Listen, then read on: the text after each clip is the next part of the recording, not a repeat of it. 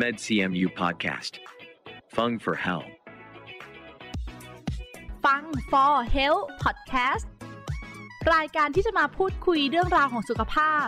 และแบ่งปันประสบการณ์จากแพทย์ผู้เชี่ยวชาญ ในสาขาต่างๆ ของคณะแพทยศาสตร์ มหาวิทยาลัยเชียงใหม่ เพราะสุขภาพที่ดีเริ่มได้จากตัวเรา สวัสดีค่ะ ขอต้อนรับทุกท่านเข้าสู่ฟัง For Health Podcast อยู่กับดิฉัน ฟ้าธัญลักษณ์สดสวย นักประชาสัมพันธ์ คณะแพทยศาสตร์ มหาวิทยาลัยเชียงใหม่สำหรับสาวๆหลายคนที่สงสัยนะคะ ว่าวิธีการกินยาคุมนั้น ต้องกินแบบไหนถึงจะถูกวิธี เกิดคำถามบนโลกออนไลน์ ถึงเรื่องของการกินยาคุมค่ะ ว่าสำหรับวิธีการกินยาคุมกำเนิดที่ถูกต้องต้องทานอย่างไร แล้วยาคุมกำเนิดมีกี่ชนิด หากวันไหนลืมกินยาคุมต้องทำยังไงบ้างและผลข้างเคียงจากการรับประทานยาคุมนั้นมีหรือเปล่าสำหรับข้อแนะนำค่ะในเรื่องนี้จะให้คุณหมอมาพูดคุยกับผู้ฟังถึงเรื่องยาคุมกำเนิดกันค่ะ ซึ่งคุณหมอก็พร้อมที่จะให้ข้อมูลกับผู้ฟังทุกท่านแล้วนะคะ ขอต้อนรับแพทย์หญิงรัตรวีจันทรศิริ แพทย์ประจำบ้านต่อยอดอนุสาขาเวชศาสตร์การเจริญพันธุ์ภาควิชาสูติศาสตร์และนรีเวชวิทยา คณะแพทยศาสตร์ มหาวิทยาลัยเชียงใหม่ค่ะ สวัสดีค่ะ คุณหมอ สวัสดีค่ะ อย่างที่เกรินเข้ารายการค่ะ เราอยากจะมาทำความรู้จักยาคุมกำเนิดจริงๆ หลังจากที่เรารู้แบบผิวเผิน แล้วก็มีข้อสงสัยมากมายเกิดขึ้นบนโลกออนไลน์ค่ะ ว่าแท้จริงแล้วยาคุมกำเนิดเนี่ยใช้ยังไงใช้แบบไหนถึงถูกวิธี ก่อนอื่นเราเริ่มจากเรื่องที่อยากรู้ข้อแรกค่ะ ยาคุมกำเนิดคืออะไรคะ ค่ายาคุมกำเนิดนะคะ ก็คือเป็นการคุมกำเนิดรูปแบบหนึ่งนะคะ ซึ่งจริงๆแล้วเนี่ยมีหลากหลายรูปแบบมากเลย ไม่ว่าจะเป็นทำหมันยาฉีด ยาฝัง ห่วงอนามัยนะคะ ซึ่งยาคุมกำเนิดเองนะคะ ก็คือเป็นยากินรูปแบบชนิดเม็ดนั่นเองค่ะ ค่ะ แล้วสำหรับยาคุมกำเนิดเนี่ยมีกี่ชนิดคะ ค่ะสำหรับตัวยาคุมกำเนิดนะคะ ก็จะแบ่งออกเป็น 3 ชนิดด้วยกันค่ะ ชนิดแรกนะคะ ก็คือเป็นยาคุมกำเนิดชนิดเม็ดฮอร์โมนรวมค่ะ ตามชื่อเลยก็คือเป็นการรวมกันของฮอร์โมนเอสโตรเจนกับตัวโปรเจสติน ซึ่งเรียนแบบการอ่าสร้างของฮอร์โมนโปรเจสเตอโรนในร่างกายค่ะค่ะ โดยปกติอันนี้จะเป็นชนิดที่นิยมใช้กันในท้องตลาดมากที่สุดค่ะ แล้วก็ จะแบ่งออกเป็นแบบ 21 เม็ดแล้วก็ 28 เม็ดค่ะค่ะแบบแรกคือ 21 เม็ดเนี่ย จะให้คนไข้ทานยาต่อเนื่องตั้งแต่เม็ดแรกจนถึง 21 เม็ดแล้วก็ให้เว้น 7 วันค่ะค่ะจากนั้นพอครบ 7 วันให้เริ่มแผงใหม่ได้เลยค่ะ ช่วง 7 วันที่เราเว้นไปไม่ได้ทานยาเนี่ย ช่วงนี้จะเป็นช่วงที่ประจำเดือนจะมาค่ะค่ะ อีกรูปแบบหนึ่งก็คือแบบ 28 เม็ดนะคะ แบบค่ะ28 เม็ดเนี่ยก็จะแบ่งย่อยลงไปอีกเป็น 21 บวก 7 กับ 24 บวก 4 ค่ะ ตัว 21 บวก 7 นะคะก็คืออาหมายถึงว่ามีเม็ดยาฮอร์โมนทั้งหมด 21 เม็ดแล้วก็มีเม็ดแป้งหรือว่ายาหลอก 7 เม็ดค่ะ ส่วน 24บวก4เนี่ยก็จะเป็นยาเม็ดฮอร์โมน 24 เม็ดแล้วก็เม็ดแป้ง 4 เม็ดค่ะ อันนี้ก็ประจำเดือนมาเช่นเดียวกันในลักษณะของเม็ดแป้ง 7 วันสุดท้ายค่ะ ก็จะดีกว่าในเรื่องของเวลาเราทานแล้วเราจะได้ไม่ต้องไม่ต้องลืมอะค่ะว่าเราเว้นไปหรือยังอันนี้ก็จะได้กินหมดแผงปุ๊บขึ้นแผงใหม่ได้เลยไงค่ะต่อเนื่องได้เลย ต่อเนื่องได้โยที่ไม่เลยต้องหยุด ใช่ บางคนค่ะอาจจะคิดว่าอ่า28 วันแล้ว นับไปอีก 7 เนี่ย คือไม่ใช่นะ เราจะต้องต่อเลยต่อเนื่อง แต่ในขณะที่คนที่รับประทานแบบ 21 เม็ดก็ต้องพักไป 7 วันใช่ค่ะก็เลยเกิดคำถามขึ้นมากมายค่ะ คุณหมอบางคนก็บอกว่าให้หยุดนะ บางคนก็เลยบอกว่ากินต่อนะ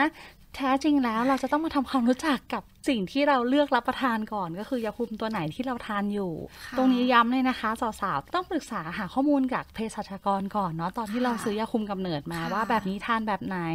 ใช่ค่ะค่ะ แล้วสำหรับชนิดต่อไปล่ะคะอ่าชนิดต่อไปนะคะ เมื่อกี้ฮอร์โมนรวมไปแล้วเนอะชนิดที่ 2 จะเป็นชนิดฮอร์โมนเดี่ยวค่ะ คือมีฮอร์โมนเพียงตัวเดียวก็คือตัวโปรเจสตินนั่นเองค่ะ ชนิดนี้เนี่ยเหมาะสำหรับอ่าหญิงหลังคลอดที่ต้องการจะคุมกำเนิดนะคะ เนื่องจากค่ะว่าสามารถให้นมบุตรได้ตัวยาคุมเนี่ยไม่ได้ส่งผลต่อการสร้างของน้ำนมค่ะ นอกจากนี้ยังนิยมใช้ในการรักษา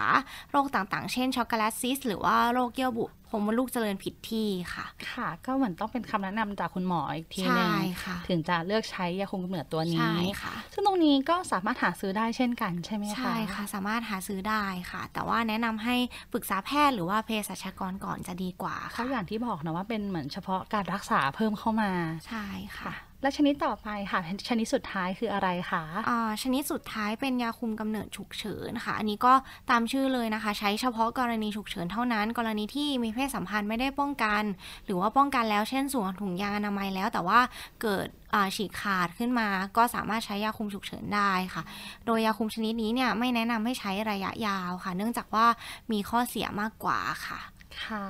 คุณหมอคะสำหรับ การกินยาคุมเนี่ย วิธีที่เราจะต้องรู้ก่อนกินเลยเนี่ย คือกินยังไง นี่คือสิ่งสำคัญเลยค่ะอยากให้คุณหมอช่วยแนะนำให้กับผู้ฟังที่กำลังสนใจในเรื่องของการกินยาคุมอะค่ะ ว่าควรจะเริ่มยังไงก่อน ค่ะจริงๆ หลายๆ ท่านอาจจะพอทราบกันแล้วนะคะ เวลาเราเริ่มทานยาคุมเม็ดแรกเนี่ยควรจะเริ่มทานในช่วง 5 วันแรกของการมีประจำเดือนค่ะค่ะ โดยนับวันแรกที่ประจำเดือนมาเนี่ยเป็นวันที่ 1 ค่ะ เราสามารถเลือกทานได้ตั้งแต่วันแรกวันที่ 2 วันที่ 3 วันที่ 4 หรือวันที่ 5 ค่ะ ก็คือเมื่อไหร่ก็ได้ในช่วงที่มีประจำเดือนมา 5 วันแรก แต่ถ้าถามว่า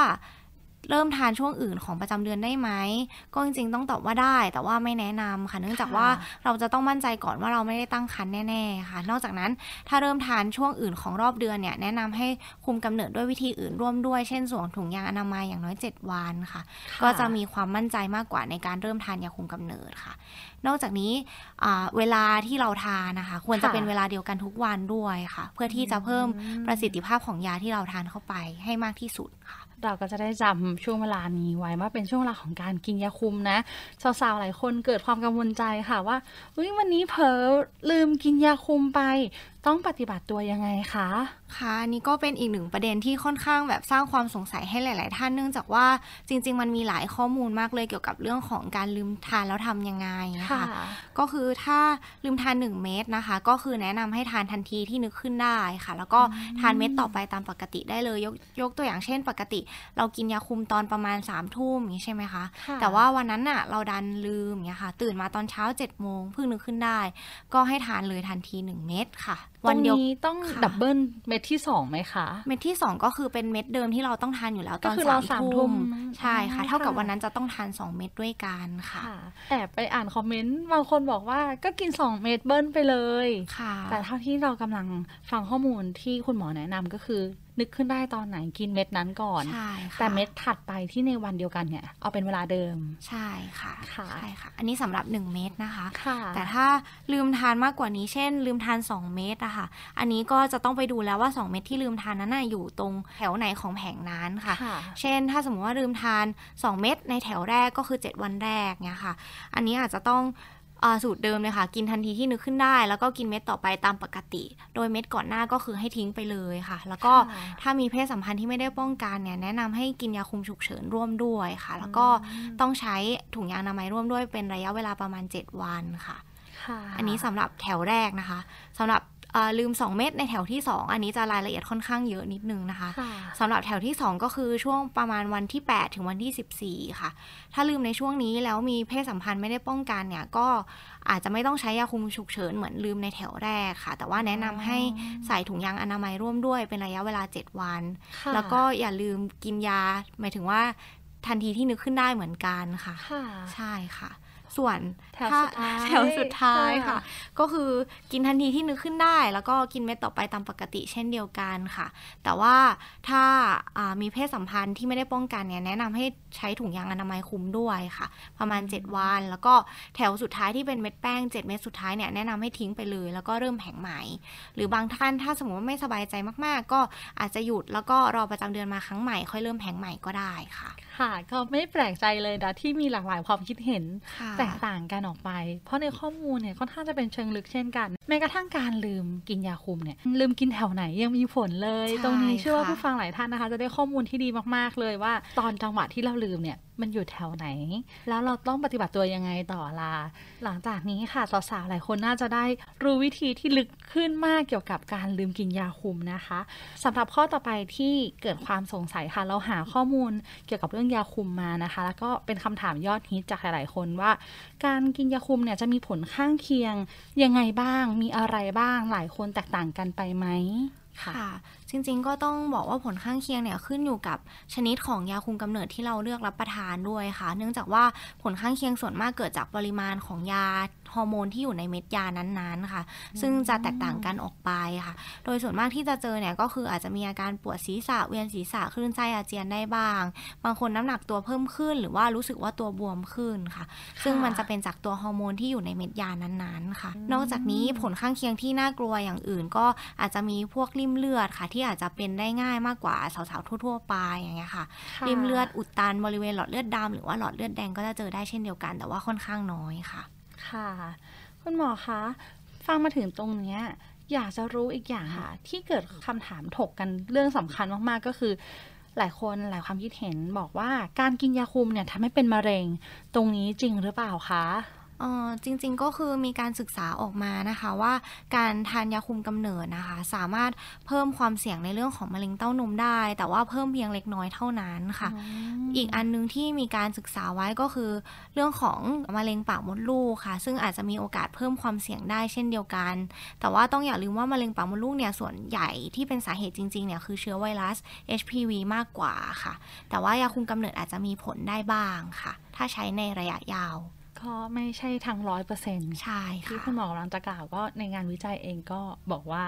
อาจจะมีผลแต่อาจจะไม่ใช่ทั้งหมด ใช่ค่ะค่ะแต่จริงๆ ข้อดีก็มีนะคะ การใช้ยาคุมกำเนิดเนี่ยสามารถลดความเสี่ยงของมะเร็งบางชนิดได้เช่นเดียวกันค่ะ เช่นค่ะอ่ามะเร็งเยื่อบุโพรงมดลูก หรือว่ามะเร็งรังไข่อะค่ะ ถ้าเราใช้ไประยะเวลาหนึ่งเนี่ยอาจจะลดความเสี่ยงที่อาจจะเกิดได้ในอนาคตค่ะ ความรู้ใหม่เลยนะคะ เราเจอแต่ในแง่ที่แบบว่าอาจจะทำให้เกิดเป็นมะเร็ง แต่เราไม่เคยรู้ว่าการ ทานยาคุมก็สามารถช่วยลดการเป็นมะเร็งตัวนี้ได้ค่ะเช่นกันโอ้น่าสนใจมาก ๆ เลยค่ะ ในข้อมูลตรงนี้นะคะ ผู้ฟังเนี่ยโชคดีมาก ๆ วันนี้ที่มาเจอพอดแคสต์ตัวนี้นะคะ